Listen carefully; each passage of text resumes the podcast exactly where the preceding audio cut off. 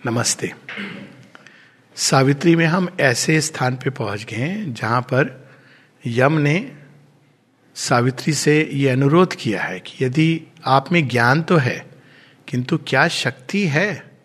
और यदि शक्ति है तो आप उसे प्रकट करके मुझे जगन माता का दर्शन कराइए ताकि मैं भी आपके चरणों में नत होकर पूजा कर सकूँ। तो ये जो यम है सावित्री में, इसको कई बार हम लोग, क्योंकि ट्रेडिशनली भी हम ये वर्ड यूज़ करते हैं यम। यम इज़ रिस्ट्रेनर वो सूर्य का ही पुत्र है। सूर्य और छाया के संयोग से यम का जन्म हुआ है। तो हम यम को ऐसे समझें कि जब इग्नोरेंस में हम जीते हैं तो तब यम का नियम चलता है। तो यम का नियम बड़ा कठोर है। वो एक ही विप लेकर के जो भी उसके वो ये सब नहीं देखता है। यम की भी एक इम्पार्शियल इक्वालिटी है जस्टिस है। वो ये नहीं देखता कि आप अच्छे हैं या बुरे हैं। अगर आपने भूल की, सड़क पे आप जा रहे हैं, ठोकर लगी, गिर पड़े तो यम ये नहीं देखता, अरे बड़ा अच्छा आदमी था, इसको हम छोड़ देते हैं। क्योंकि वो यम का विधान ही ऐसा है और वो आवश्यक है हमारी प्रगति के लिए। लेकिन एक दूसरा विधान है, वो है सूर्य का विधान। वो है सतत, निरंतर, आनंद प्रकाश में आरोहण का और प्रगति का विधान।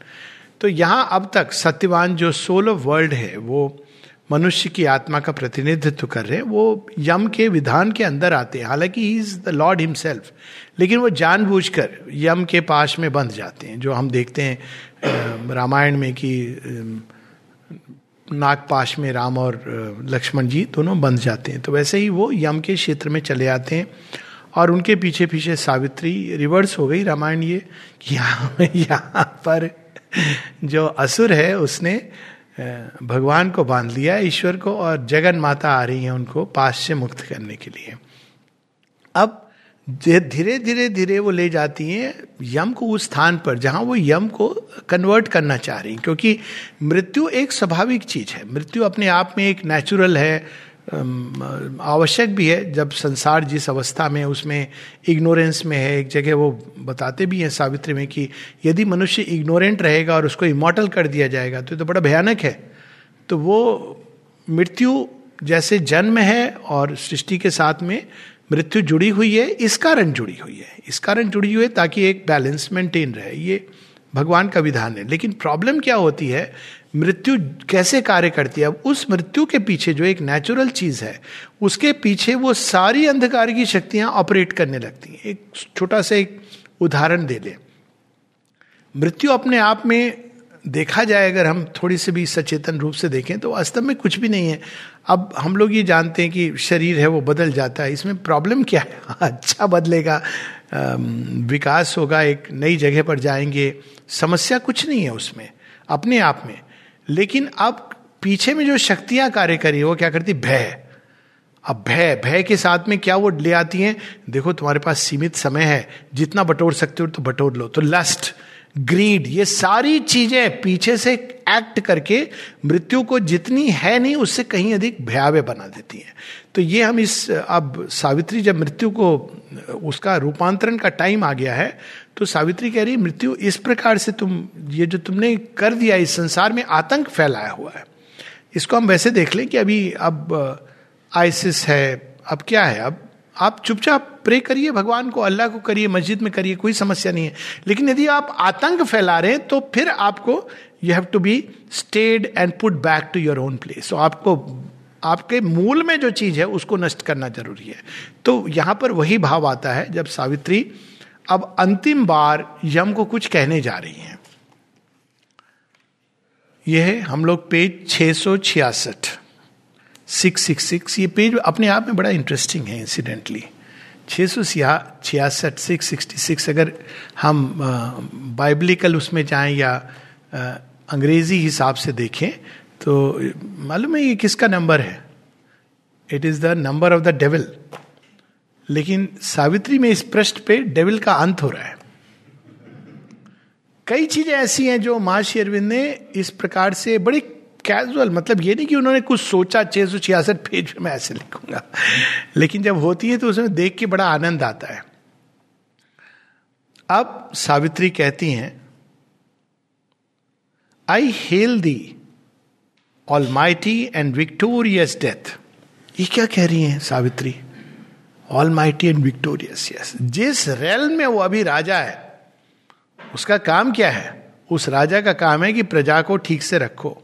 और सच है कि अगर हम अज्ञान के क्षेत्र में रखते हैं तो it is almighty and victorious आप अज्ञान में रहकर अचित अंधकार, मृत्यु पर विजय नहीं पा सकते हैं। तो is almighty and victorious death इसमें कई जगह एक हल्का सा, एक व्यंगात्मक पुट भी है। माता जी कहती हैं इसको कई जगहों पर।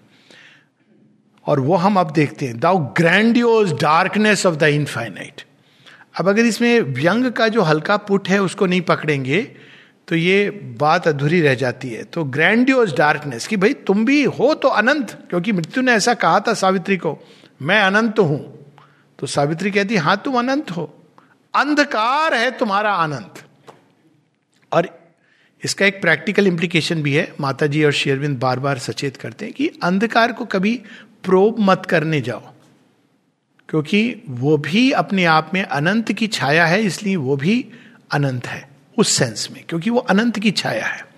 तो वो छाया भी ऐसी प्रतीत होती है, मानो उसका कोई अंत नहीं है। अंत तो उसका होगा, लेकिन ऐसी प्रतीति वो देती है because it is born out of that अब उसका काम बता रही है कि तुम भूल गए हो ओरिजिनली तुम्हारा काम क्या था? O void that makest room for all to be आज जो हम स्टार्स देख रहे हैं मर चुके हैं। और बहुत से नए तारे पैदा हो चुके हैं जिनको हम नहीं देख पा रहे तो मृत्यु क्या कर रही है? उसका काम है स्केवेंजर का, सफ़ाई करने का। कि भाई आप सफ़ाई करोगे तभी तो नई चीज़ें आएँगी। तो कह रही कि ये काम तुम करो, ओ वॉइड तुम्हारा ये काम है चीज़ों को सफ़ा करना। कैसे सफ़ा करती है? हड़प लेती है अपने अपने ही अंदर। क्या हड़पती है? मैटर मैटर के क्रम। सोल तो कभी उसके अंदर नहीं मरेगी वो तो चली जाएगी ultimately hunger that gnawest at the universe और यही मृत्यु का ये बहुत ब्यूटिफुल ये फ्रेज है, ये उपनिषदों में इस तरह से कही गई है कि हंगर दैट इज़ डेथ अब हंगर दैट इज़ डेथ कैसे होती है? आप देखिए, किसी भी हंगर को emotional hunger vital hunger physical hunger ये कहाँ से जन्म लेती है? ये भूख एक एबिस और अगर आप हमारे आंतों की रचना देख लीजिए तो बिल्कुल एक अबिस की तरह आप ले रहे हो इस एंड से, आपको लग रहा है आपकी हंगर अपीज हो रही है, छह घंटे बाद आप फिर भूख लगने लगती है। तो ये जो हंगर है, वो कहाँ से जन्म लेती है? एबिस से जन्म लेती है। और उसमें आप कितना भी डाल दो, टनो खाना डाल दो, वो एपीज नहीं होगी। भावनात्मक भूख, क्योंकि यहाँ प्रेम से संबंध है। आप कितना भी प्रेम जता लो, कोई ना कोई चीज़ अधूरी कमी रह जाएगी। उसको केवल डिवाइन लव फुलफिल कर सकता है। So hunger that is death तो hunger that gnawest at the universe लेकिन ये क्यों बनाई है रचना में? ताकि मनुष्य के अंदर सीकिंग रहे। खोजे खोजे खोजे। Hunger will change into longing longing will change into seeking seeking will change into conscious aspiration तो ये प्रोसेस है। Consuming the cold remnants of the suns जो चीज़ अपना जीवन अवधि समाप्त कर चुकी है। अब इसको आप हर लेवल पे आप मतलब लगा सकते हैं। हर चीज़ जीवन में उसकी एक अवधि होती है। जब वो समाप्त हो जाती है तो मृत्यु उसको नष्ट कर देती है। इवन आप, कई बार it's not just physical death it is intellectual death emotional death vital death her level पे ये डेथ होती है। अनलेस आप उस चीज़ को अनंत के साथ जोड़ लें तो उसकी एक अवधि होती है। And eatest the whole world with the jaws of fire waster of the energy that has made the stars inconscience carrier of the seeds of thought अब यहाँ पे उसका स्वरूप उसको बताए inconscient nescience in which all knowledge sleeps and tombed तो inconscience और nescience nescience inconscience है जहाँ पे बिल्कुल चेतना नहीं है, लेकिन ऐसी कोई जगह हो ही नहीं सकती जहाँ चेतना ना हो। तो वहाँ पे विलुप्त है पूरी तरह से। इसलिए उसको कहा गया carrier of the seeds of thought उसके अंदर बीज हैं सृष्टि के। लेकिन विलुप्त हैं, दिख नहीं रहे। आप कितना भी खोजोगे तो दिखेगा नहीं, लेकिन है, वहाँ पड़े हुए और नेसियंस ज्ञान का अभाव, ये दोनों में अंतर है। इनकॉन्शियंस जहाँ चेतना का अभाव है, जो हो नहीं सकती। नेसियंस जहाँ ज्ञान का अभाव है, वो भी नहीं हो सकता बिकॉज़ लाइट इज़ एवरीवेयर तो उसके बारे में कह रहे हैं शेरविंद nescience in which all knowledge sleeps entombed और जहाँ ज्ञान का, अब छोटा बच्चा होता है, जन्म लेता है तो ऐसा प्रतीत होता है कि अब क्या ज्ञान है बच्चे के अंदर। लेकिन देखिए, जो चीज़ें उसको ज़रूरी हैं, उसका ठीक ज्ञान है, उसको पता है कि भोजन ग्रहण कैसे करना है, पानी कैसे पीना है, ये सब चीज़, उसको पता है कि कौन सी मेरी, किस फ्रीक्वेंसी के रुदन से मेरी मम्मी का हृदय पिघलेगा और किस फ्रीक्वेंसी के रुदन से मेरे पापा आएँगे। वो सब इनबिल्ट है, और जैसे जैसे वो बड़ा होता है, उसके अंदर जो ज्ञान है, वो प्रकट होने लगता है। एंड टूम्ड है। और पूरी एजुकेशन का पर्पस ही यही है कि आपके अंदर जो छिपा हुआ है उसको बाहर प्रकट करना। And slowly emerge in its hollow breast wearing the mind mask of bright ignorance तो पहले होती नेसियंस एब्सेंस ऑफ़ नॉलेज फिर होती partial knowledge partial knowledge ignorance है। तो उसमें अर्ध सत्य है। जैसे आप कहा कि ये वायरस के कारण है तो ये सत्य है लेकिन अर्ध सत्य है। वायरस के पीछे बैडविल है सजेशन है फियर है, ये पूर्ण सत्य है। पूर्ण भी नहीं है, उसके भी पीछे ultimately will of the infinite है, ये संपूर्ण सत्य है। तो ये एक प्रोसेस है इग्नोरेंस क्या है? Partial knowledge thou art my shadow and my instrument मैंने ही तुम्हारी रचना की है, क्योंकि मनुष्य तैयार नहीं है पूरी तरह से मेरी तरफ़ खुलने के लिए तो इसलिए मैंने ही जैसे एक बीज को पहले अंधकार में प्रगति करनी पड़ती है फिर उसको प्रकाश की ओर मुड़ता है तो मैंने ही तुम्हें जन्म दिया है। अब जगन माता बता रही कि तुम भी मेरी ही संतान हो। अब इसको ओरिजिन में अगर हम चले जाएँ तो दिति और अदिति दिति भी दिति भी वास्तव में चारों तरफ़ अदिति ने ही उनको पकड़ा हुआ है।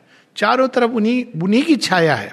तो thou art my shadow and my instrument I have given thee thy awful shape of dread and thy sharp सोड of terror and grief and pain to force the soul of man to struggle for light ये शेयरविंद के unity के thought में ये जगह जगह आता है। ये शेयरविंद का अल्टीमेट वेदांत है। अदरवाइज़ हम ये संसार और भगवान में एक भेद कर देते हैं। संसार बड़ा खराब है, छलना है, ये है, वो है। वो अच्छा है। लेकिन ये भी कौन है? यहाँ भी भगवान ने खुद स्वयं को छिपाया है। क्यों? क्योंकि वो जब डेथ की विप्लैश होती है जब मनुष्य को पता चलता है, इसलिए ज़्यादातर लोग भगवान की ओर रिटायरमेंट प्लान बना के मुड़ते हैं। टू लेट अनफॉर्चुनेटली लेकिन वेट करते हैं हम, सत्यनारायण की कथा की तरह, कि हम जब बच्चे हमारे बड़े हो जाएँगे, फिर अच्छे ग्रैंड चिल्ड्रन पचास, साठ, ऐसे करते करते, साठ, पैंसठ, फिर उनको लगता है, अब तो हो गई ज़िंदगी, अब क्या बदलेंगे हम नेक्स्ट लाइफ में देखेंगे क्योंकि ये इस प्रकार से हम करते रहते हैं, स्ट्रेच करते रहते हैं। लेकिन जैसे जैसे मृत्यु पास आती है तो बड़े से बड़े अथीस्ट भी कहीं ना कहीं इंटरेस्ट लेने लगते हैं। आप देखिए लाइफ है लोगों की। और इवन जो बड़ा रिजिडली टिका हुआ है, वो भी कहीं ना कहीं उसके अंदर कुछ हिलने लगता है। वो भगवान को कॉन्ट्राडिक्ट करने लगता है, क्योंकि उसको ये, शायद इसी के माध्यम से वो भगवान के संपर्क में आता है। तो दिस इज़ हाउ जैसे जैसे हम नज़दीक आते हैं तो डेथ क्या करती है? हमें स्मरण दिलाती है हमारी इम्परफेक्शन का, हमारी सीमाओं का। और जब हमें स्मरण दिलाती है हमारी सीमाओं का और हमारी अपूर्णताओं का, तब हमारे अंदर पूर्णता की प्यास जगती है। On the brevity of his half conscious days कुछ दिनों की, कहते हैं, चार दिन की चांदनी तो अब चांदनी के बाद एक समय आता है ये आधा सच है बाय दी वे चार दिन की चांदनी, फिर अंधेरी रात, ये भी आधा सच है। ये सच है कि आप देखिए कैसे होता है पूरा साइकिल घर में आग जलेगी, ट्यूबलाइट जलेगी। अब आज का ज़माना अलग हो गया, ये ट्यूबलाइट जलती रहती है सुबह तक। वरना फिर ट्यूबलाइट भी बंद हो गई, फिर उसके बाद चंदा, तारे धीरे धीरे सब डूब जाते हैं। आप उठो दो, ढाई, तीन बजे, कई बार तो देर इज़ एंटायर डार्कनेस लेकिन चार दिन की चांदनी, फिर अंधेरी रात अर्ध सत्य है। पूर्ण सत्य क्या है? वो वो शायर की है ना, बड़ी फ़ेमस सब नखत अमा के डूब गए। जो सब नखत नक्षत्र, अमा, आसमा के, सब नखत अमा के डूब गए, सारा आकाश तुम्हारा है। किसका है? सूर्य का है। सब बंद हो गए। तो अब तुम्हारा सारा come and claim your entire world तो क्लियर हो जाता है सारा। तो मनुष्य का जो आधा अपूर्ण सा जीवन है, छटपटाता रहता है, उसमें प्रकाश की प्यास जगाने के लिए शेडो बनी है। Thou art his spur to greatness in his works कैसे ग्रेटनेस अब मान लीजिए किसी को ये पता हो कि हज़ार साल, दो हज़ार साल मेरा जीवन है तो तो ऐसे ही गुजार देगा। लेकिन जब पता होता है आपके पास सत्तर, अस्सी साल है तो आप कुछ करना चाहते हो जो एक ऐसी कृति हो, जो अद्भुत हो। अधिकतर लोग केवल वो कृति उनके बच्चे पैदा करके खत्म हो जाती है। They have a child and that's why वो इट्स ए कृति। इज़ नो डाउट फॉर्म करते हो आप बच्चे को। और वो चाहते हैं कि वो कृति अनुपम हो। तो वो हर तरह से प्रयास करते हैं कि मेरा जो बच्चा है वो सबसे अनुपम हो। ये कृति है।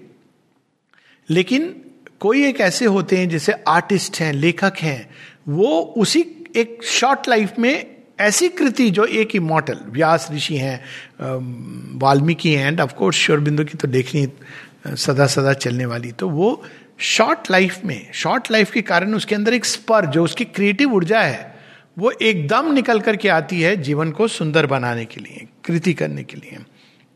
Thou art his spur to greatness in his work the whip to his yearning for eternal bliss his poignant need of immortality तो ये पैराडॉक्स है जीवन का, लेकिन ये एक शेयरविंद का, हम एक एक अत्व का, जो वेदांत का जो अल्टीमेट ट्रूथ है, कि even darkness is an instrument of God Kali भी वास्तव में उन्हीं जगन माता का एक रूप है।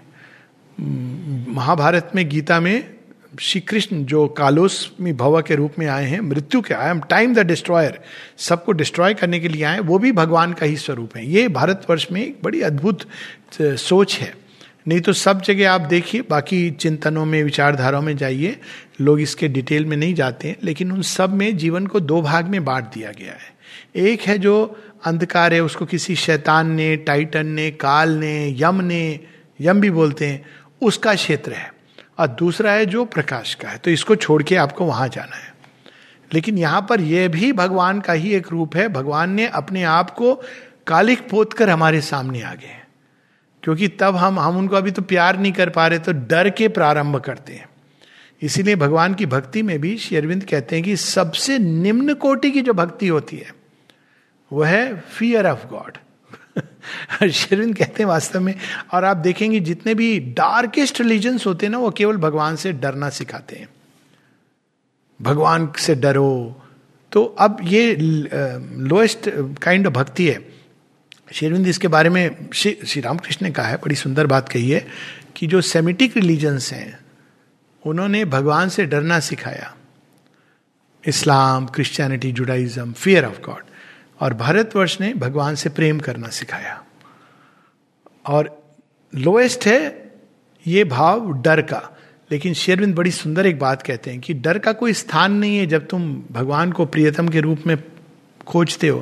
कहते लेकिन थोड़ा सा उसको टच रखो तो जायका अच्छा आएगा।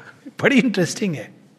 Keep a little bit of it बहुत इंटरेस्टिंग एफोरिज्म है। तो आपको भगवान से जो संबंध है ना, उसका जायका बड़ा अच्छा आएगा। अब ये क्यों कहते हैं? क्योंकि भगवान तो अपने आप को हमारे लेवल पे आ जाते हैं। ये इसीलिए उनका देवत्व है, दिव्यत्व है कि वो आगे अर्जुन के साथ कंधे में हाथ डाल लिए, सब कर लिए। अब थोड़ा से डर का क्या मतलब है? अर्जुन कहते आप, मैं क्या अंतर है? आपकी बात में क्यों सुनूं? मैं तो अपनी मनमानी करूँगा। तो शेरविंद कहते थोड़ा सा हल्का सा टच उसको रखो तो जाएगा अच्छा आएगा। यू शुड नो कि ये वो आ गए हमारे लेवल तक, हमें ऊपर उठाने के लिए। लेकिन एक हल्का सा भेद है दोनों में, और उसको जानना, स्मरण रखना is very helpful to human consciousness live death awhile be still my instrument तो अब लोग पूछते हैं कि डेथ का अंत हो गया, इत्यादि इत्यादि। तो अब ये सोचना कि डेथ का अंत हो गया, कुछ इस तरह की चीज़ है कि मनुष्य सुपर सुपरमेंटल बीइंग बनेगा तो एक दिन हम सब सोएँगे। वो भगवान ने निर्धारित कर दिया है। वो डे जैसे डूम्स डे होता है तो डे ऑफ़ क्रिश्चियनिटी और इस्लाम में है ना, एक दिन सारे मुर्दे जाग उठेंगे। तो तब जजमेंट होगा। और जजमेंट होके उनको स्वर्ग या नरक भेजा जाएगा। बेचारे उनको नरक आपने पहले तो 2000 साल जब भी वो तब तक का नरक तो बेचारे भुगत ही रहे भटकी हुई आत्माएँ, उसके बाद आप उनको नरक दे रहे हो या स्वर्ग दे रहे हो। लेकिन यहाँ पर death live awhile be still my instrument का यही अर्थ है कि ये नहीं होगा, ये सोचना कि एक दिन सब लोग जाग जाएँगे सुपर माइंड आ गया है और उठते ही बोलेंगे, अरे, हमारी स्किन चेंज हो गई, ये सब देखो चमकने लगी है, हम इमोटल हो गए it will not happen like that नहीं तो योग की एफर्ट की किसी चीज़ की ज़रूरत नहीं है। पहले वे लोग होंगे जिन्होंने इसके लिए संकल्प लिया है जो पथ पर चले। फिर उनके प्रभाव के कारण धीरे धीरे एक सर्किल होगा जिसमें लोग और टर्न करेंगे, बोले हाँ कुछ तो है जिनके अंदर कोई चीज़ फटफड़ा रही है उठने के लिए। फिर और ऐसे लोग होंगे जो थोड़ा इंस्पायर हो रहे हैं इल्यूमिंड हो रहे हैं कहीं ना कहीं, लेकिन वो ह्यूमन रहेंगे वट ए हायर ह्यूमैनिटी और कुछ लोग होंगे जो रेजिस्ट करेंगे अंत तक। और माँ कहती हैं, जब ये टाइम आएगा तो they will just collapse back क्योंकि वो तैयार नहीं है।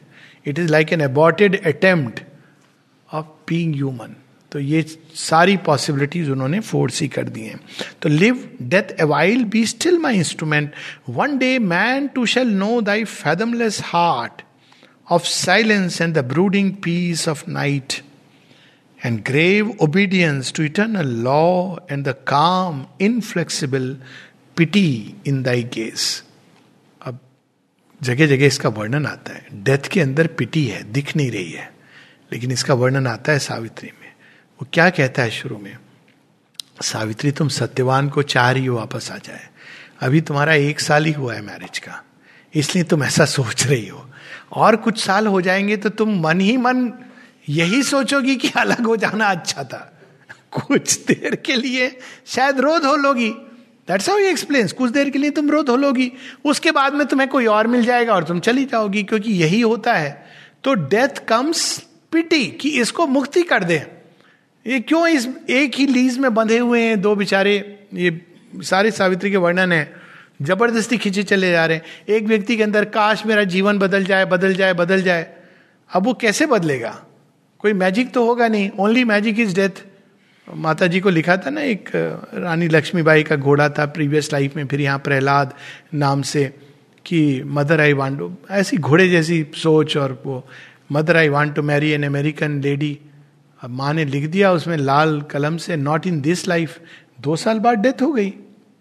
तो अब डेथ ने क्या किया? Okay you will get an American lady वो और बात है कि उसके बाद में उसको रियलाइज़ होगा कि उससे अच्छा तो मैं रानी लक्ष्मीबाई का घोड़ा था।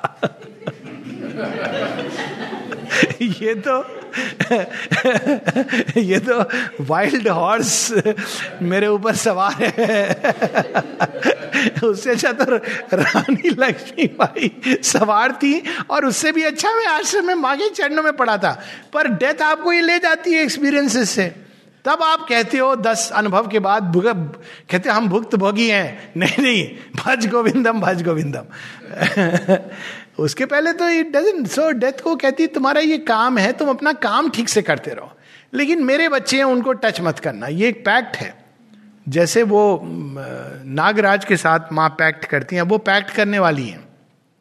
वो नागराज के साथ पैक्ट करने जाते नाग कहता है कि हम आपके बच्चों को कभी नहीं छुएँगे। प्रोवाइडेड वो हमें मारे ना। तो माँ कहती, मैं अपने बच्चों की ओर से प्रॉमिस कैसे कर लूँ मेरे बच्चे तो और भी ज़्यादा वो तो तुम्हें ज़िंदा पकड़ लेंगे। मारने की तो बात बहुत दूर की है। वो तो फियरलेस होंगे। और बचाने का काम मैं उनको कर दूँगी। तो she didn't make a pact because फिर पैक्ट करना मतलब एक वचनबद्ध हो जाना। तो अब वो डेथ को ये पैक्ट कर रही है कि ठीक है दैट आई अंडरस्टैंड तुम अपना काम करो। लेकिन जो कुछ है जो तैयार हो गए हैं। तुम्हारे क्लच से, इग्नोरेंस के, डार्कनेस के, अचित के, उनको यू हैव टू रिलीज़ तो यहाँ पर उसकी बात हो रही है। But now O timeless mightiness stand aside and leave the path of my incarnate force अब यहाँ कैपिटल एम आता है। मतलब वो अल्टीमेटली जितनी भी अंधकार की भी शक्ति निकली वहीं से है। एक बार माँ एजेंडा में उनका कन्वर्सेशन है। कहती हैं, मैं सोच रही थी फॉल्सूड कहाँ से जन्म लिया है उसने?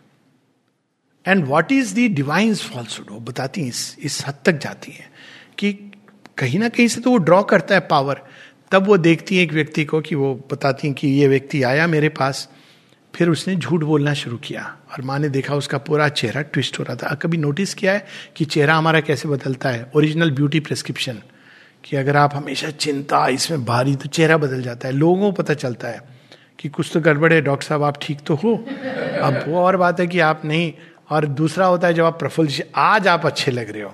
तो ये क्योंकि वो हम जब पीड़ा से गुजरते हैं तो ये चेहरे, हर, चेहरे पर ही नहीं, पूरे शरीर पर असर पड़ता है। तो माँ बताती हैं कि फॉल्सूट कैसे बनता है? वो सत्य को ट्विस्ट करके बनता है। उसके पास भी सत्य है। उसने सत्य को ट्विस्ट किया हुआ है। आप उसको अनवाइंड कर दो तो वह ट्रुथ खड़ा हुआ है उसके पीछे। इसीलिए वो इस उपनिषद में बड़ी सुंदर लाइन है। आई थिंक सेवनटीन श्लोक है तो वो कहते हैं कि मेक द क्रिकेट स्ट्रेट अग्नि को वो प्रे करते हैं ऋषि कि जो टेढ़ा मेढ़ा है, उसको आप सीधा बना दो। डिस्ट्रॉय नहीं करने को कहते हैं। टेढ़ा मेढ़ा है। हमें टेढ़े पद से नहीं जाना है, हमको सीधे पद से जाना है, उसको सीधा बना दो। तो यहाँ पर वो ये अब ये कहेंगी कि अभी लेकिन मेरा मार्ग तुम अवरुद्ध मत करो। Relieve the radiant god from thy black mask release the soul of the world called Satyavan free from the clutch of pain and ignorance किससे वो फ्री करना चाह रही हैं? अपनी संतान को पेन और इग्नोरेंस के क्लच से। फ़िज़िकल डेथ इसका अंतिम परिणाम होगा। हम अगर पेन और इग्नोरेंस से भी अभी भी हम इतने वलनरेबल हैं ससेप्टिबल हैं तो we are not ready for the last step that he may stand master of life and fate man's representative in the house of God तीन चीज़ें वो बता रही हैं कि वो सीधा फ़िज़िकल डेथ की बात नहीं हो रही है वो कह रही हैं तीन चीज़ें। पेन और सफरिंग से मुक्ति चाहिए। और दूसरा, वो भाग्य का ईश हो। ये नहीं कि वो कभी भी तुम आगे unasked you will come and ask him और अगर वो बोलेगा नहीं तो तुम चले जाओगे। ये सब बातें माने अपने कन्वर्सेशन में बताई हैं कि जो मेरे बच्चे हैं, वो मृत्यु को नहीं जाते हैं। तो कौन कैसे जाते हैं? एक ईगल आता है या कोई ऐसे, और वो अलग रास्ते से, उनके लिए एक डिप्लोमेटिक चैनल है। तो अब अगर आप ट्रंक ले जा रहे हो जिसमें वो सामान है जो बेकार का तो माँ उसको छीन के हटा भी देती है। ये माँ ने कहा हुआ है कि वंश कोई किसी की मृत्यु हुई तो माँ ने बताया कि उसके नेचर में एक पार्ट था जो बिल्कुल इनकॉरेजिबल था। तो माँ कहती है, फिर मृत्यु के बाद मैंने उसको काट के रिमूव कर दिया, उस पार्ट को। तो अब वो तीन जन्मों की प्रगति एक जन्म में ले लेगा। Next life itself feel क्योंकि शी कैन डू इट तो अब ये एक अलग चैनल है। अब लोगों को इससे बड़ी परेशानी होती है। कहते हैं कि ये क्या बात हुई? ये भेदभाव क्यों? हाँ बिल्कुल है। लेकिन भेदभाव के पहले ये तो एक बेसिक प्रिंसिपल है ना। किसी ने अपने जीवन को भगवान को दिया है तो भगवान भी तो उसी अनुरूप में वो व्यवहार करते भगवान मृत्यु नहीं है। मृत्यु कहती है कि मैं सबको एक तुला पर तोलूँगी। भगवान ये कभी नहीं कहते हैं। कहते हैं कि तुला पर तोलोगे, लेकिन अगर आपके पास फेथ है डिवोशन है सरेंडर है तो आपका जो तुला पे तोल रहे होगे तो आपने तो मुझे बिठा लिया है। तो सारे आपके जो कर्म है, वो कैंसिल आपके कर्म वे किए जा रहे हैं। एक तरफ़ आपके, कहते ना, पाप के कर्म है, और दूसरी ओर आप हो, ये it's a way of saying justice ऐसे कर रहे हैं ना। तो एक व्यक्ति जिसने सारे जीवन, मैं मैं मैं तो वो देखते देखते देखते रहा, कितने कितने हो रहे हैं। नीचे जा रहा है और एक व्यक्ति जिसने भगवान भगवान भगवान। अब भगवान क्या करते हैं? चल, तेरा जो वहाँ पर है, मैं बैठ जाता हूँ। अब भगवान बैठ गए तो आप लाइट वेट हो गए। और ये एक्चुअल फैक्ट है, ये कोई अतिशोक्ति नहीं है। एक जगह शेयरविंद लिखते हैं सावित्री में कि शेयरविंद तो पूरे विश्व का डेट पे करने आए हैं। उनकी जो मृत्यु का, जिसको हम मृत्यु कहते हैं बाहर से it is that is the whole mystery now is the debt paid the debt the eternal owes to the fallen kind now is the debt paid तो वो उस मृत्यु के द्वार से गुजर करके मनुष्य के लिए, कि मनुष्य तो कभी निकलेगा नहीं तो ये तो डेथ का तरीका बड़ा अच्छा है, वो तो टैक्स जैसे कुछ लोग होते हैं ना हाई इंटरेस्ट रेट पर पैसा लेते हैं तो आप इंटरेस्ट देते देते ही मर जाते हो। हालाँकि आपने जो ओरिजिनल से कहीं ज़्यादा दे दिया, लेकिन वो तो कहते हैं, आपने इंटरेस्ट हमारा तो आपके साथ तो भगवान कहते हैं ओके आई विल कम वो अपना क्रेडिट कार्ड निकालते हैं अनलिमिटेड वारंटी तो आप वो दे देते हैं और आप चले जाते हो। This is the process actually ये कोई अतिशोक्ति नहीं है। तभी माँ कहती है I can cancel the karmas लेकिन इसको वो कहती हैं कि मनुष्य को तुम छोड़ दो। क्यों छोड़ दो? क्योंकि मनुष्य को क्या बनना है? Man's representative in the house of God that he may stand master of life and fate man's representative in the house of God, the mate of wisdom and the spouse of light, the eternal bridegroom of the eternal bride. वास्तव में मनुष्य कौन है? वो तो उसका घर वहाँ पर है। और वो यहाँ पर आया है एक विशेष कर्म के लिए। वहाँ पर वो स्पाउस ऑफ़ लाइट है। शिरविंद ने बड़ी सुंदर उनकी पोयम है ना जब वो रियलाइज़ करते हैं इन चीज़ों को। Bride of the light clasp me now close bride of the light लेकिन उसके लिए वो कहते हैं I have slain desire I can bear thy ecstasy and delight तो वो वास्तव में मनुष्य तो वहाँ से आया, इसीलिए मनुष्य देखिए, अभी तक एडजस्टेड नहीं है। कोई आप जीव जंतु से पूछो एडजस्टेड हो, बोले हाँ मनुष्य हमारा एडजस्टमेंट खराब कर है। पर मनुष्य से आप व्हाइट हाउस में जो प्रेसिडेंट होगा, वहाँ से लेके किसी को भी पूछ लो। इवन जिनको फ्री टेलीविज़न ये सब भी मिल रहा है, बैठे हुए एडजस्टेड वो एडजस्टेड नहीं है, क्योंकि उसको कोई ना कोई एक अंदर में कसक पीड़ा है। और वो केवल इसलिए क्योंकि वो तभी दूर होगी जब हम भगवान की ओर जाएँगे। She spoke death unconvinced resisted still अब राज्य थोड़ी ऐसे दिया जाता है। डेथ तो वही है। ये तो मेरे से, मैं तो सत्यवान की बात कर रहा था। ये तो मेरे से पूरा मेरी किंगडम ही छीन रही है। वो तो अब man as a representative man soul ये सब बातें कर रही हैं। मैं तो एक सत्यवान को ही नहीं दे रहा था। ये तो पूरा का पूरा मेरे राज्य ही मांग रही है कि तुम मेरे इंस्ट्रूमेंट के रूप में सबॉर्डिनेट के रूप में काम करो। तो वो रेजिस्ट कर रहा है इनकॉन्शियंट रेजिस्ट करता है। यही चीज़ माने जो चार असुरों का कन्वर्शन है, उसमें बताती है कि फॉल्सूट जो सबसे भयानक है, उसने माँ को कहा कि मैं जानता हूँ कि विजय तुम्हारी होनी है। आपकी ही विजय है। लेकिन मैं इतनी आसानी से समर्पण नहीं करूँगा। जितना आतंक फैला सकता हूँ, फैलाऊँगा। अब माँ हंसने लगी कोई पूछे कि माँ ने डिस्ट्रॉय क्यों नहीं कर दिया? ये पूछा लोगों ने कि ये क्या बात हुई? आपने इसको ये कैसे कह दिया? जो करना है करो। अल्टीमेटली विजय हमारी माँ कहती हैं कि अगर वो करती मैं 99.99999 परसेंट उस फॉल्सूट से उनके रक्त में बह रहा है। उसको डिस्ट्रॉय करती तो मनुष्यता डिस्ट्रॉय हो जाती। Nobody would have been left ये कहना बड़ा आसान है कि भगवान क्यों नहीं असुर को मार डालते हैं? ईविल को खत्म कर देते हैं। अक्सर लोग पूछते हैं हाँ तुम भी खत्म हो जाओगे। तुम्हारे अंदर इतना विश्वास है कि तुम्हारे अंदर ईविल नहीं है। तालिबान को तो हम बोलते हैं, हमारे अंदर एक छोटा सा तालिबानी नहीं बैठा है, जो कहता है, जैसे मैं चाहता हूँ, वैसे जीवन को जियो। इवन लिबरल लोगों के अंदर, अभी भी, अभी हाल में मैंने सुना कि एक बच्ची है, भ्रूण जो, गर्ल चाइल्ड है तो आपने डिस्ट्रॉय कर दिया तो ये तालिबान नहीं तो क्या है? वर्ष है। तो ये जब तक रहेगा, हम सबके अंदर एक छोटा छोटा हिटलर है, यही माने कहा कि वो ऐसी तो एंटिटीज बहुत सारी हैं। हाँ जब वो एक इस रूप में आता है तो यू हैव टू डिस्ट्रॉय लेकिन इससे वो जो फोर्स है, वो तो कई लोगों में के अंदर है। तो वो तो जब फोर्स रावण हर साल हम करते हैं। रावण कहा नहीं है? जो भी बलात् फोर्सिबली किसी के साथ बलात् हरण कर लेना आ, सारा जो लस्ट और पावर के लिए एम्बिशन को रिप्रेजेंट कर रहा है वो कहा नहीं है? इवन घर के अंदर और कोई नहीं होता है तो पिता को मरते समय तक ये एम्बिशन होता है कि मैं हूँ घर का बड़ा। पहले क्या कहते हैं? मुड मैं घर का सबसे बड़ा हूँ मेरी बात सुननी है आपको। अब बच्चे हर घर में कृष्ण जी आ गए कहते हैं, हम क्यों सुने आपकी बात को? आप गलत हो सकते हो। मैं गलत हो सकता हूँ। हमने तो अपने पिता को ऐसे हमेशा सुना। बच्चा कहता आपने सुना होगा, हम नहीं सुनेंगे। That's the end of the story अब ये जो चीज़ है, ये भगवान का एक नया रूट उन्होंने निकाल लिया है। Through children they are creating revolution लेकिन सच तो ये है कि हमारे अंदर ये मेंटेलिटी वही है। तो अगर उसको डिस्ट्रॉय कर देंगी स्ट्रेट अवे तो पूरी सृष्टि डिस्ट्रॉय हो जाएगी। तो कम से कम कुछ ऐसे लोग हों जो रिप्रेजेंटेटिव हों, जिन्होंने पूरी तरह से अपने आप को भगवान को दिया हो, या कम से कम उस पॉइंट पे चले आए, जहाँ भगवान कहते हैं now I accept your sacrifice बाकी मैं खींच लूँगा अपनी तरफ़। तुमने जितना दिया है, अब बाकी I will pull you and make you mind she spoke death unconvinced resisted still although he knew refusing still to know although he saw refusing still to see क्या रावण को पता नहीं था कि जिन्होंने कुंभकर्ण मेघनाथ इन सबको मार दिया, वो कौन है? लास्ट में वो कहता है, हो सकता है विष्णु भगवान ही हो। रूप तो लेकिन मनुष्य का है। एक चैलेंज मैं भी देख लू। पता चल रहा है उसको। सारा कुंभा मेरा नष्ट हो गया है। वो तुम क्या करोगे? लेकिन वो जा रहा है। उसी प्रकार से अहिरावण को भेजता है। वो भी मीट्स डेथ बट उसके अंदर सेम थिंग हम महिषासुर के साथ देखते हैं।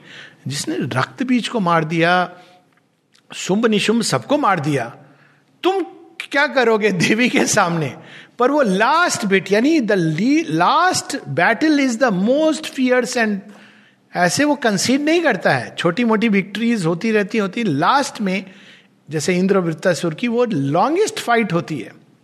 माने बताया the night is darkest before the dawn तो ये चीज़ यहाँ पे कि वो रिफ्यूज कर रहा है।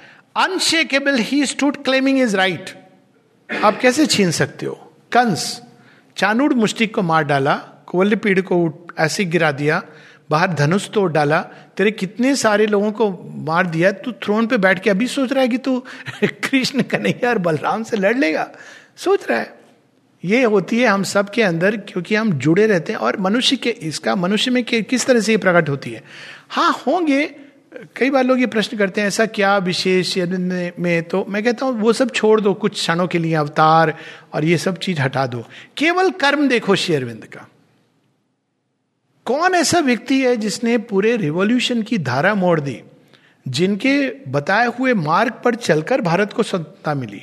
कौन है जिसने संसार की second longest epic longest in English language कौन है जिसने संसार को न्यू आइडिया फोर्सेस दी? अब running into thirty five thirty six volumes बाहर के केवल कर्म, रात दस बजे से सुबह छह बजे तक जो पत्र लिख रहे हो, तुम बाकी छोड़ दो, उतना ही काफ़ी है नमन करने को कि आप भगवान हो, मनुष्य नहीं कर सकता ये। In the entire spiritual history of mankind name one baba ji जिसने इस तरह का कार्य किया हो। एक जिसने इस तरह की केवल वाणी के द्वारा लिखा हो बाकी आप जो नहीं दिख रहा, सुपर माइंड वगैरह लीव इट साइड जिन्होंने इस तरह का कार्य किया हो। पर मनुष्य रेजिस्ट करता है। बाकी सब बाबा के पास जाके नमन करता है। कैश देता है चेक देता है, क्योंकि उसको फॉल्स होप देते हैं। Man lights is little torches of hope that fail on a failing edge वहाँ पर वो लाइट कर देता है दिया बत्ती लेकिन शेयरविंद के पास अच्छा हम कैसे जाने, कैसे माने? सारे प्रश्न। That lead to a failing edge a fragment of truth is his only scope and in his pilgrimage हम तीर्थ यात्रा कराए मेरे मम्मी पापा तीन तीर्थ चले गए थे। एक बचा था द्वारका। तो वो कहते थे, बेटा, तू बड़ा हो जाएगा, हमें द्वारका घुमा देना, द्वारका घुमा देना। हमें बड़ा हो गया। द्वारका घुमाने की बात आई, तब तक मैं तो ये द्वारका में आ गया था, पांडिचेरी। मैंने कहा, आप चलो, आपको मैं द्वारका घुमाता हूँ। तो आए यहाँ पे, बोले, नहीं तो द्वारका भी घुमा देना। मैंने कहा, वो द्वारका डुबो करके यहाँ से निकाली है। श्री कृष्ण ने, वो अरब सागर में डुबोई थी, फिर उन्हें बे ऑफ़ बंगाल से। कहता, ये क्या बात कर रहे हो? भगवान ऐसी तो करते डुबा दी थी ना उन्होंने, अब वहाँ द्वारका में आप क्यों जा रहे हो? यहाँ पे निकाल दिए। तो वो औरविल आश्रम द्वारका ही तो है उनकी। तो ये, लेकिन हम फिर भी and in his pilgrimage that is what माँ माँ यही तो कहती है ना man have a tendency to defy the avatar of the past in opposition to avatar of the future so अब डेथ खड़ा हुआ his spirit bowed his will obeyed the law of its own nature binding even on gods देवता लोग भी अपने nature से विवश होते हैं। इसको कबीर दास ने कहा है ना इस तरह, माया बड़ी ठगानी शिव के बगल बैठी बन भवानी। वो ठग लेती हैं अल्टीमेटली आपको, आप देखिए, शिव जी भी बाध्य हो जाते हैं। ऐसे ऐसे वरदान दे देते हैं जो उनको भी पता है कि इससे केस होगा। आपकी संतान से मैं मरूँगा। अरे, आपको पता है, आप मैरिज नहीं करोगे। आपने वरदान क्यों दे दिया? अब पूरी सृष्टि में बेचारे नारायण हर बार उनको आकर के प्रिजर्वर है ना? तो उनको ऐसा खेल रचना होता लेकिन अंत में बड़ा अच्छा होता है इस सब के माध्यम से। एंड बड़ा अच्छा होता है, पार्वती माता, उनकी तपस्या, कुमार कार्तिकेय का जन्म से ब्यूटीफुल स्टोरी लेकिन वो वरदान देखे चले जाते हैं भोलेनाथ। तो compelling even on the gods gods का भी अपना भक्त के से बंधेंगे विष्णु भगवान की स्वयं स्टोरी आती है। वो चले जाते हैं एकदम सबकॉन्शियन पाताल में, वहाँ देखभाल करती है उनकी जो भक्तन है। और वो बैठ करके लक्ष्मी जी कब आओगे कब आओगे, वो तो वहाँ पर वो खिला रही हैं लड्डू, ये देखभाल। कहते मैं क्या करूँ? भक्त हैं? I have to go there तो तब वो शिव जी जाते हैं, उनको बुलाने कहते हैं लेट मी पे बैक तो शिव जी जाते हैं और वो उनको चैलेंज करते हैं फाइट के लिए। तो वो वो तो भूल गए हैं, अपने देवत्व को, दिव्यत्व को भूल गए हैं। तो फाइट करते वो ऋषभ अवतार तो वो धीरे धीरे चैलेंज करते तो विष्णु भगवान के अंदर से धीरे धीरे अंत में सुदर्शन चक्र आता है। Then he realizes who she he is तो nature binding even on the gods तो डेथ का भी एक अपना, उसका काम ही यही है रेजिस्ट करना भगवान के मार्च को। क्यों? क्योंकि इस रेजिस्टेंस के द्वारा वो इवोल्यूशन की द्रुत गति को ब्रेक करता है। और ये ब्रेक करना भी एक ज़रूरी एक प्रोसेस है। क्योंकि अगर द्रुत गति से जाएँगे तो रोटी सिकेगी नहीं, जल जाएगी। तो भगवान हमको धीमी आँच पे पकाने का नुस्खा बताते हैं। The two oppose each other face to face his being like a huge fort of darkness towered वो क्या कर रहा है? अपनी अंधकार को बढ़ाता जा रहा है। Around it her light grew and ocean seas जो जो सुरसा, मुख बिसरावा, तास दून कपि रूप दिखावा। अब वो डेथ अपने को टावरिंग डार्कनेस तो जगन माता चारों तरफ़ से प्रकाश बन के उसको लपेट रही है। तो कितनी दूर तक जाएगा? कर ले जितना विस्तार करना है तुझे अंधकार का। A while the shade survived defying heaven assailing in front or pressing from above. A concrete mass of conscious power, he bore the tyranny of a divine desire. जब मनुष्य तैयार नहीं होता है ना तो उसको भगवान की जो प्रेशर होता है चेंज होने के लिए वो टिरनी जैसी लगती है इसीलिए कई लोग भगवान की ओर नहीं मुड़ते हैं क्यों क्योंकि भगवान की ओर मुड़ने से अब प्रॉब्लम हो जाती है अब वो भगवान कहेंगे, ये छोड़ दो, वो छोड़ दो, ऐसे नहीं, ये त्याग करो, वो तपस्या करो। तो लोग कहते पढ़ो ही ना। और उसको बड़े जस्टिफाई करेंगे। बहुत तरीके से जस्टिफाई कर, नहीं, हम कर रहे हैं ऑल लाइफ इज़ योगा कुछ ना कुछ कहते रहेंगे। पढ़ेंगे नहीं, क्योंकि जैसे ही पढ़ेंगे, पहला वाक्य बी सिंसियर यही, वहीं पर अटक जाती गाड़ी। दी मदर का पहला चैप्टर उसके आगे नहीं बढ़ते। कहते ये तो बड़ा हमको डर लगने लगा पढ़ने के बाद। अब रास्ते पर चलना है तो थोड़ा तो so this is the problem तो वो रेजिस्ट कर रहा है। Tyranny of a divine desire भगवान किस लिए कह रहे हैं? वो हमें दिव्य बनाना चाह रहे हैं। उनकी मंशा तो देखो। A pressure of intolerable force weighed on his unbowed head and stubborn breast sir कटा सकते हैं, लेकिन सर झुका सकते नहीं। गलत जगह अप्लाई कर रहा है ये। कहाँ कर रहा है? भगवान के सामने। चारूचंद्र दत्त ने ऐसे कहा था कि यूरोपियन लेडी मैं नहीं झुकाने वाला हूँ सर शेयरविंद को तो चीफ कहते थे, चले गए शेयरविंद का दर्शन। नहीं रेजिस्ट कर रहे थे। क्यों छोड़ के आ गए स्वतंत्रता संग्राम? उनको पता नहीं था शेयरविंद पचास क्या सौ साल का इंतज़ाम करके आए थे। He was so far head लेकिन अब शेयरविंद के नेचर में नहीं था कि ये सब मैं समझाऊं कि तुम्हें पता है मैं क्या करके आया तो वो चले आते। चारू चंद्र दत्त बड़े नाराज़ शेयरविंद से। उनकी वाइफ कहती है, आप हर समय खिन्न रहते हो, हर समय कंप्लेन करते हो। जाओ एक बार अपने चीफ से मिल लो। नहीं नहीं जाऊँगा मैं। क्यों छोड़ के चले गए? कैसे चीफ तो फिर बड़ी मुश्किल से ये ये पत्र दिलीप कुमार राय उनको बताते हैं, आप चारू दत्त को जानते हो? चारू, मेरा अनन्य मित्र। जन्मों के युद्ध हमने लड़े हैं इसके साथ। इस इस जन्म में मैं बुला नहीं सका उसको। मेरी थोड़ी भूल है। अब वो चारू को पता चला, रोना शुरू कर दिया। आए, लेकिन उनको ये समस्या हो रही कि एक तो मैं यूरोपियन लेडी के पाँव नहीं छू सकता हूँ। ये तो यही बोलेंगे। तो गए तो उन्होंने बहाना बनाया। कहा, सर, चीफ, अब चीफ की बात तो ऑर्डर नहीं मान तो उन्होंने कहा have you met the Mother chief no actually I have back problem I cannot bend and touch her feet she very simple she will stand a few steps above so you can place your head at her feet वो अपने reminiscences बताते हैं। जब माता जी से मिलने जाते हैं, कहते हैं, मैं देख रहा था सब लोग बड़े दबंग व्यक्ति थे, दबंग इन द रियल सेंस और जब दर्शन डे की क्यू होती थी तो सबसे पहले चारूचंद्र दत्त का नाम होता था। कि भाई he will be the first one एक बार किसी कोई पॉलिटिशियन किसी ने, चलो चलो बाय दी वे माँ शेरविंद को पता चल गया they stopped who is coming नहीं नहीं we thought he was requesting no Charu will come first तो चारू जब खड़े लाइन में दस पंद्रह लोग आगे हैं, वो देख रहे हैं, सब जाके ऐसे प्रणाम करके। कहते ये मैं नहीं कर सकता हूँ। इस तरह से मैं नहीं करूँगा। ये कोई बात हुई कि अपना करके? तो ये सोच के इस भाव से जा रहे हैं। कहते जब मैं गया, माँ ने जो मुस्कान दी, मैंने कहा, मैं क्या बेवकूफ़, क्या सब खत्म। सिंगापुर के प्रेसिडेंट का भी यही हुआ था ना कि जब आए तो माँ के पास कहते हैं, क्या है, मदर? कहते हैं, लोग, बड़ी अच्छी चित्र है अच्छा है, आश्रम ऑर्गेनाइज तो उन्होंने कहा, मैं क्या कहूँगा माँ को? सिंगापुर के प्रेसिडेंट है ना, कुछ तो करना चाहिए उनको. तो उन्होंने कहा, मैं कहूँगा well great lady you have done a good job गए ग्रेट लेडी के सामने। अब she is the lady eternal lady गए तो कहते मैं कब उनके लैब में जाके सिर रख दिया, मुझे खुद नहीं पता। तो resistance till the last moment मनुष्य के अंदर समर्पण करने के पहले सारा कर दूँ? सेंट ऑगस्टीन की जो बाद में तो सेंट ऑगस्टीन बन गए, पर वो बार बार भगवान को प्रे करते हैं।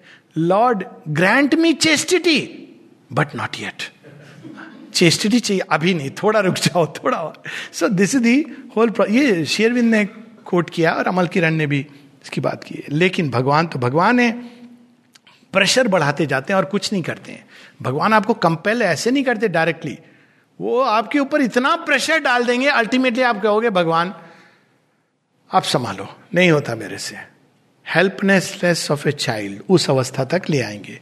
तो pressure of intolerable force weighed on his unbowed head and stubborn breast, light like a burning tongue, lit up his thoughts. आप जो सारे रेजिस्ट कर रहे थे, दिमाग में डाउट, ये वो कोशिश कर के भी नहीं आ रहे, क्योंकि licked up his thoughts light was a luminous torture in his heart भगवान, क्यों आ गए तुम? मैं चला जाऊँ। नहीं नहीं नहीं अच्छा है, पर थोड़ी प्रॉब्लम भी है। अब आप आ गए हो तो मैं संसार में रस नहीं ले पा रहा हूँ। जाता हूँ वहाँ तो आप याद आते हो। प्रॉब्लम ये हो गई है कि मैं I cannot enjoy life as I used to do वो कहानी ना दो भक्तों की। और गिरीश बोस को तो घोष को तो रामकृष्ण परमंश ने कहा था, वो तो एक नंबर के शराबी, कबाबी और whatever else you can add तो उन्होंने कहा, श्री रामकृष्ण को आई अप्रिशिएट यू आप महान हो, मैं योग वोग नहीं कर सकता हूँ। मैं तो ड्रामा कर सकता हूँ। तो उन्होंने कहा, कोई बात नहीं है। वो तो देख देख लेते हैं ना योगी इनसाइड हम तो बाहर से देखते हैं। कि तुझे करना क्या है? बोलते, नहीं, कुछ भी तो होगा। बोला, कुछ नहीं तो जो करता है कर। हाँ बस तू मेरा स्मरण कर लेना कि तू जो कर रहा है वो मुझे दे रहा है। बोले, ठीक है, इतना सिंपल है, बहुत अच्छी बात है। पहली जो ड्रिंक की बॉटल आई, आप कहते, ये मैं उनको कैसे पिलाऊं? ये तो कैसे कर सकता हूँ मैं? How can I do this तो ये एक भगवान का ये तरीका है कि वो धीरे धीरे thoughts torture in the heart चाह रहा हूँ वो। बॉटल सामने पड़ी है, इसमें रस आता था, लेकिन अब नहीं आ रहा। अब अंदर में लग रहा है कुछ कि खटका हो रहा है कि ये नहीं करना चाहिए मुझे। खटका होते होते आप पकड़ जाओ तो आप मज़ा नहीं आ रहा, स्वाद नहीं आ रहा। So divine changes from inside कैसे वो प्रेशर डालते हैं हमारे अंदर और चेंज करते हैं।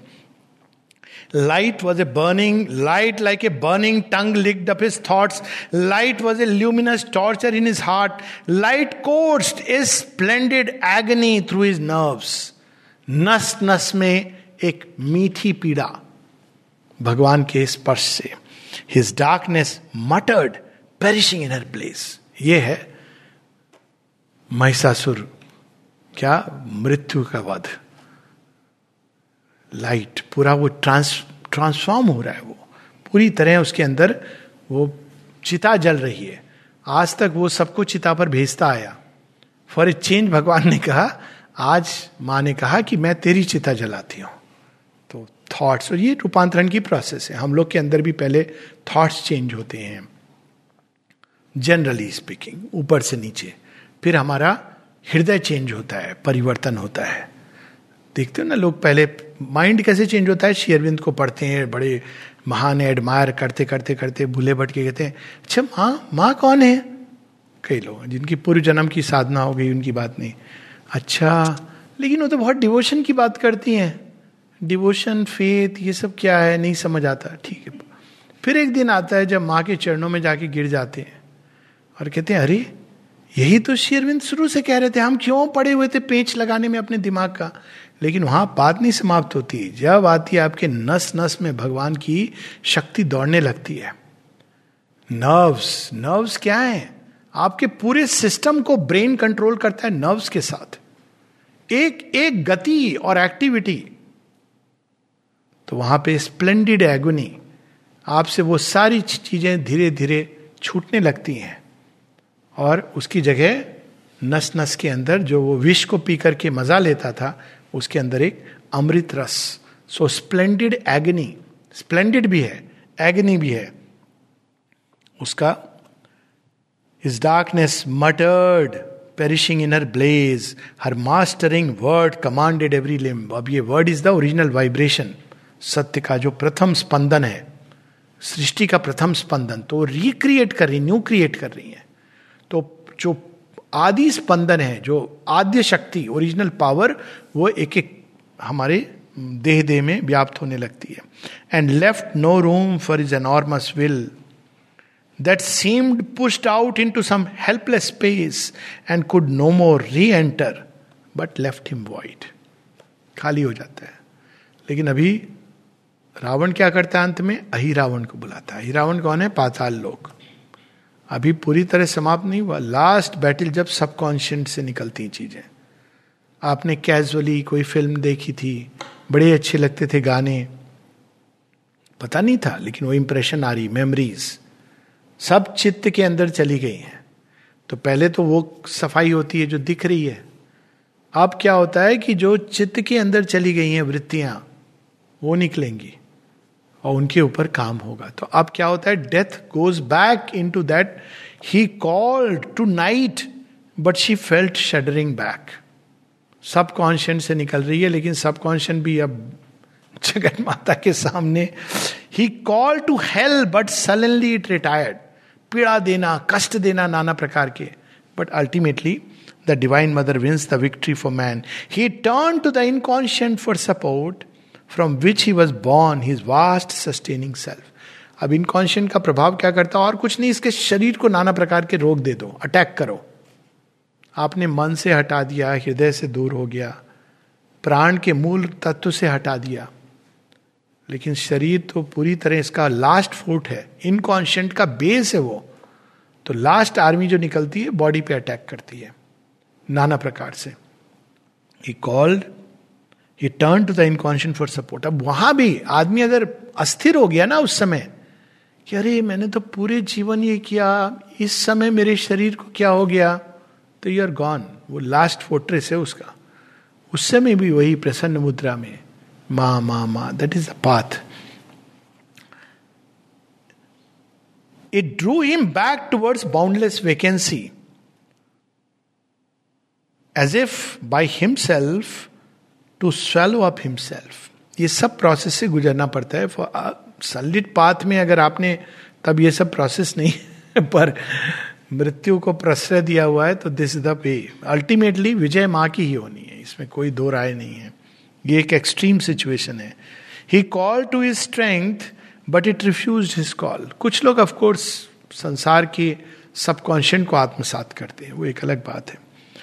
He called to strength but it refused his call पवित्रता के साथ था ना, उन्होंने कई लोगों की पीड़ा को अपने अंदर लिया हुआ था। तो लास्ट में उनको बहुत पीड़ा होती थी। बोन कैंसर हो गया था, जो इनकॉन्शियंट का लास्ट होल्ड है। तो लेकिन यही होता है अंतर। लोग कहते हैं कि उन्होंने सफ़र क्यों किया? तो कहता हूँ सफरिंग छोड़ो, ये देखो कि उन्होंने किस प्रकार से चीज़ों को लिया। यही डिफरेंस होता है। लास्ट डे तक मतलब उनकी सिचुएशन ये थी कि पाँव के हल्के मूवमेंट में पेन हो रहा है, लेकिन वो उठ के घिसट करके माँ के रूम तक जाना it just a small distance that was his will कि कैसे भी मैं जाऊँगा। Let me take how time और लास्ट मोमेंट में एक एक अणु को, चेतना को निकाल के माँ के अंदर डाल दिया। That is the hallmark of yogi माँ कहती even I didn't know I didn't imagine that he can do this कि कोश कोश की चेतना को निकाल करके। ये देखना चाहिए।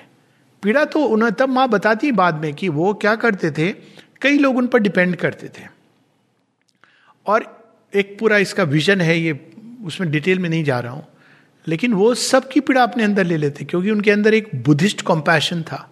वो शेरविन के पास आने के पहले मंगोलियन लामा तो उनके अंदर ये करुणा थी। सबकी पीड़ा द्रवित होके। तो माँ कहती है that's why when he left many people felt suddenly cured relieved क्योंकि वो सबकी पीड़ा को साथ लेके गए। Because that was his his compassion Karuna. His body was eaten by light his spirit devoid कितनी पावरफुल लाइन है। His body was eaten by light his spirit devoid at last he knew defeat inevitable and left crumbling the shape that he had worn, abandoning hope to make man's soul his prey, and forced to be mortal the immortal spirit. जैसे हम soul को contact करते हैं एक होते हैं तो पहली चीज़ जो चली जाती है one of the first things is fear of death आपको ये पता होता है कि ये तो है ही नहीं कुछ। है इतना तमाशा ऐसे ही इतना तमाशा बना हुआ है। ये अंदर का एक कन्विक्शन होता है। इट इज़ नॉट कि आपने इंटेलेक्चुअली इसको कैलकुलेट किया और सोचा है। You know it because it is nothing it is actually nothing तो वो अंत में अबैंडन करके मनुष्य की आत्मा को मेरा शिकार बना रहेगा, वो चली जाती है। या चला जाता है। Afar he fled shunning her dreaded touch and refuge took in the retreating night dreaded touch अब रिट्रीटिंग नाइट कितनी इंटरेस्टिंग इमेज है। आपने देखा है नाइट कैसे रिट्रीट करती है? संसार में कहीं ना कहीं रात होती है। जब आपके एक जगह सूरज उगरा होता है, कहीं दूसरी ओर रात बढ़ रही होती है। तो रिट्रीटिंग नाइट वो एक बेस है जहाँ पर वो जाके सेटल हो जाती है। In the dream twilight of that symbol world the dire universal shadow disappear Satyavan को रिलीज़ कर देती है। वहाँ पे प्रकाश आ जाता है, ऐसा प्रकाश, ऐसा जोन जिसमें कभी अब रात नहीं आएगी। Into the void from which it came as if deprived of its original cause the twilight realm passed fading from their souls twilight realm क्या थी जिसको दो ट्वाइलाइट होते हैं, जो विस्तार से, एक जब रात्रि की तरफ़ दिन जा रहा होता है और एक जब दिन उगरा होता है। होगा कि नहीं होगा? तो ट्वाइलाइट स्टेट चली जाती है, निश्चित हो जाता है। कि अब Satyavan will be release and Satyavan and Savitri were alone लेकिन कहानी का यहाँ अंत नहीं होता है, क्योंकि सत्यवान को मृत्यु ने तो रिलीज़ कर दिया, लेकिन पार्थिव जगत पे आना, वो लॉ भी तो भगवान की बनी हुई है। तो यहाँ पर उसका वर्णन है but neither stirred between those figures rose a mute invisible and translucent wall अब ये ओपेक डार्क वॉल नहीं है translucent in the long blank moments pause nothing could move all waited on the unknown inscrutable will will with a capital W so वो next book में आता है कि वो कौन सी वॉल है, कौन है जो आगे हैं, और वो कब रिलीज़ करेंगे सत्यवान को, क्या कंडीशंस हैं, क्या कठिनाइयाँ हैं, वो सारी चीज़ बुक इलेवन में। और फाइनली मनुष्य की नियति क्या है? लेकिन हम लोग ये कुछ पंक्तियाँ केवल पढ़ करके देन वी विल स्टॉप क्योंकि जैसे मैं बात कर रहा था कि महिषासुर, कांत, ये सब हम लोग सर्कुलेट कर रहे हैं अभी। यहाँ पर तो सीधा अनेकों महिषासुर रक्त बीज के जो रूट में है, उसके अंत की बात कर रही है माँ। आप एक महिषासुर मारते हो, दस खड़े हो जाते हैं, सौ। रक्त बीज की तरह दुर्गा पूजा के पंडाल में ही आसपास घूम रहे होते हैं। अपने अपने स्टॉल लगा के, घर में आके व्यवहार उनका महिषासुर की तरह होता है। वैसे माँ दुर्गा की पूजा कर रहे हैं। वो खेल पुराना हो गया। इसीलिए माँ ने दुर्गा को कहा कि सरेंडर लोग पूछते, दुर्गा जी को सरेंडर क्यों कराया? वो जब आती हैं, सब भाग जाते हैं, छिप जाते हैं बिल में, फिर निकल आते हैं। यही तो दुर्गा करती she drive them back into the subconscious formidable है। उनके सामने, अरे, माता दुर्गा आ गई, भागो भागो भागो। इवन गॉड्स अपने अपने लोकों में चले जाते हैं कि इनके सामने कोई खड़ा नहीं रहेगा। और थोड़ी देर बाद, समय के बाद वो बड़ी प्रसन्न फ़ील्ड क्लियर हो गया। बच गए कुछ लोग देन संवरण कर लेती है। तो इस बार वो एक एक बिल के अंदर जाकर के ढूंढ ढूंढ के उनका ट्रांसफॉर्मेशन होना है। तो वो सारे बिल से पहले निकलेंगे ना? जहाँ जहाँ छिपे थे कंदराओं में, वो सब निकलेंगे, तब उनका विनाश होगा या डिजोल्यूशन होगा या रूपांतरण होगा। इन पंक्तियों के साथ हम लोग रुकेंगे। The two oppose each other face to face his being like a huge fort of darkness towered around it her light grew an ocean seas a while the shade survive defying heaven assailing in front, oppressing from above, a concrete mass of conscious power, he bore the tyranny of a divine desire. A pressure of intolerable force weighed on his unbowed head and stubborn breast, light like a burning tongue, licked up his thoughts. Light was a luminous torture in his heart. Light coursed a splendid agony through his nerves. His darkness muttered, perishing in her blaze. Her mastering word commanded every limb and left no room for his enormous will that seemed pushed out into some helpless space and could no more re enter but left him void. He called to night, but she fell, shuddering back. He called to hell, but sullenly it retired. He turned to the inconscient for support, from which he was born, his vast sustaining self. It drew him back towards boundless vacancy, as if by himself to swallow up himself. He called to his strength, but it refused his call. His body was eaten by light, his spirit devoured. At last he knew defeat inevitable and left crumbling the shape that he had worn, abandoning hope to make man's soul his prey, and forced to be mortal the immortal spirit. Afar he fled, shunning her dreaded touch, and refuge took in the retreating night.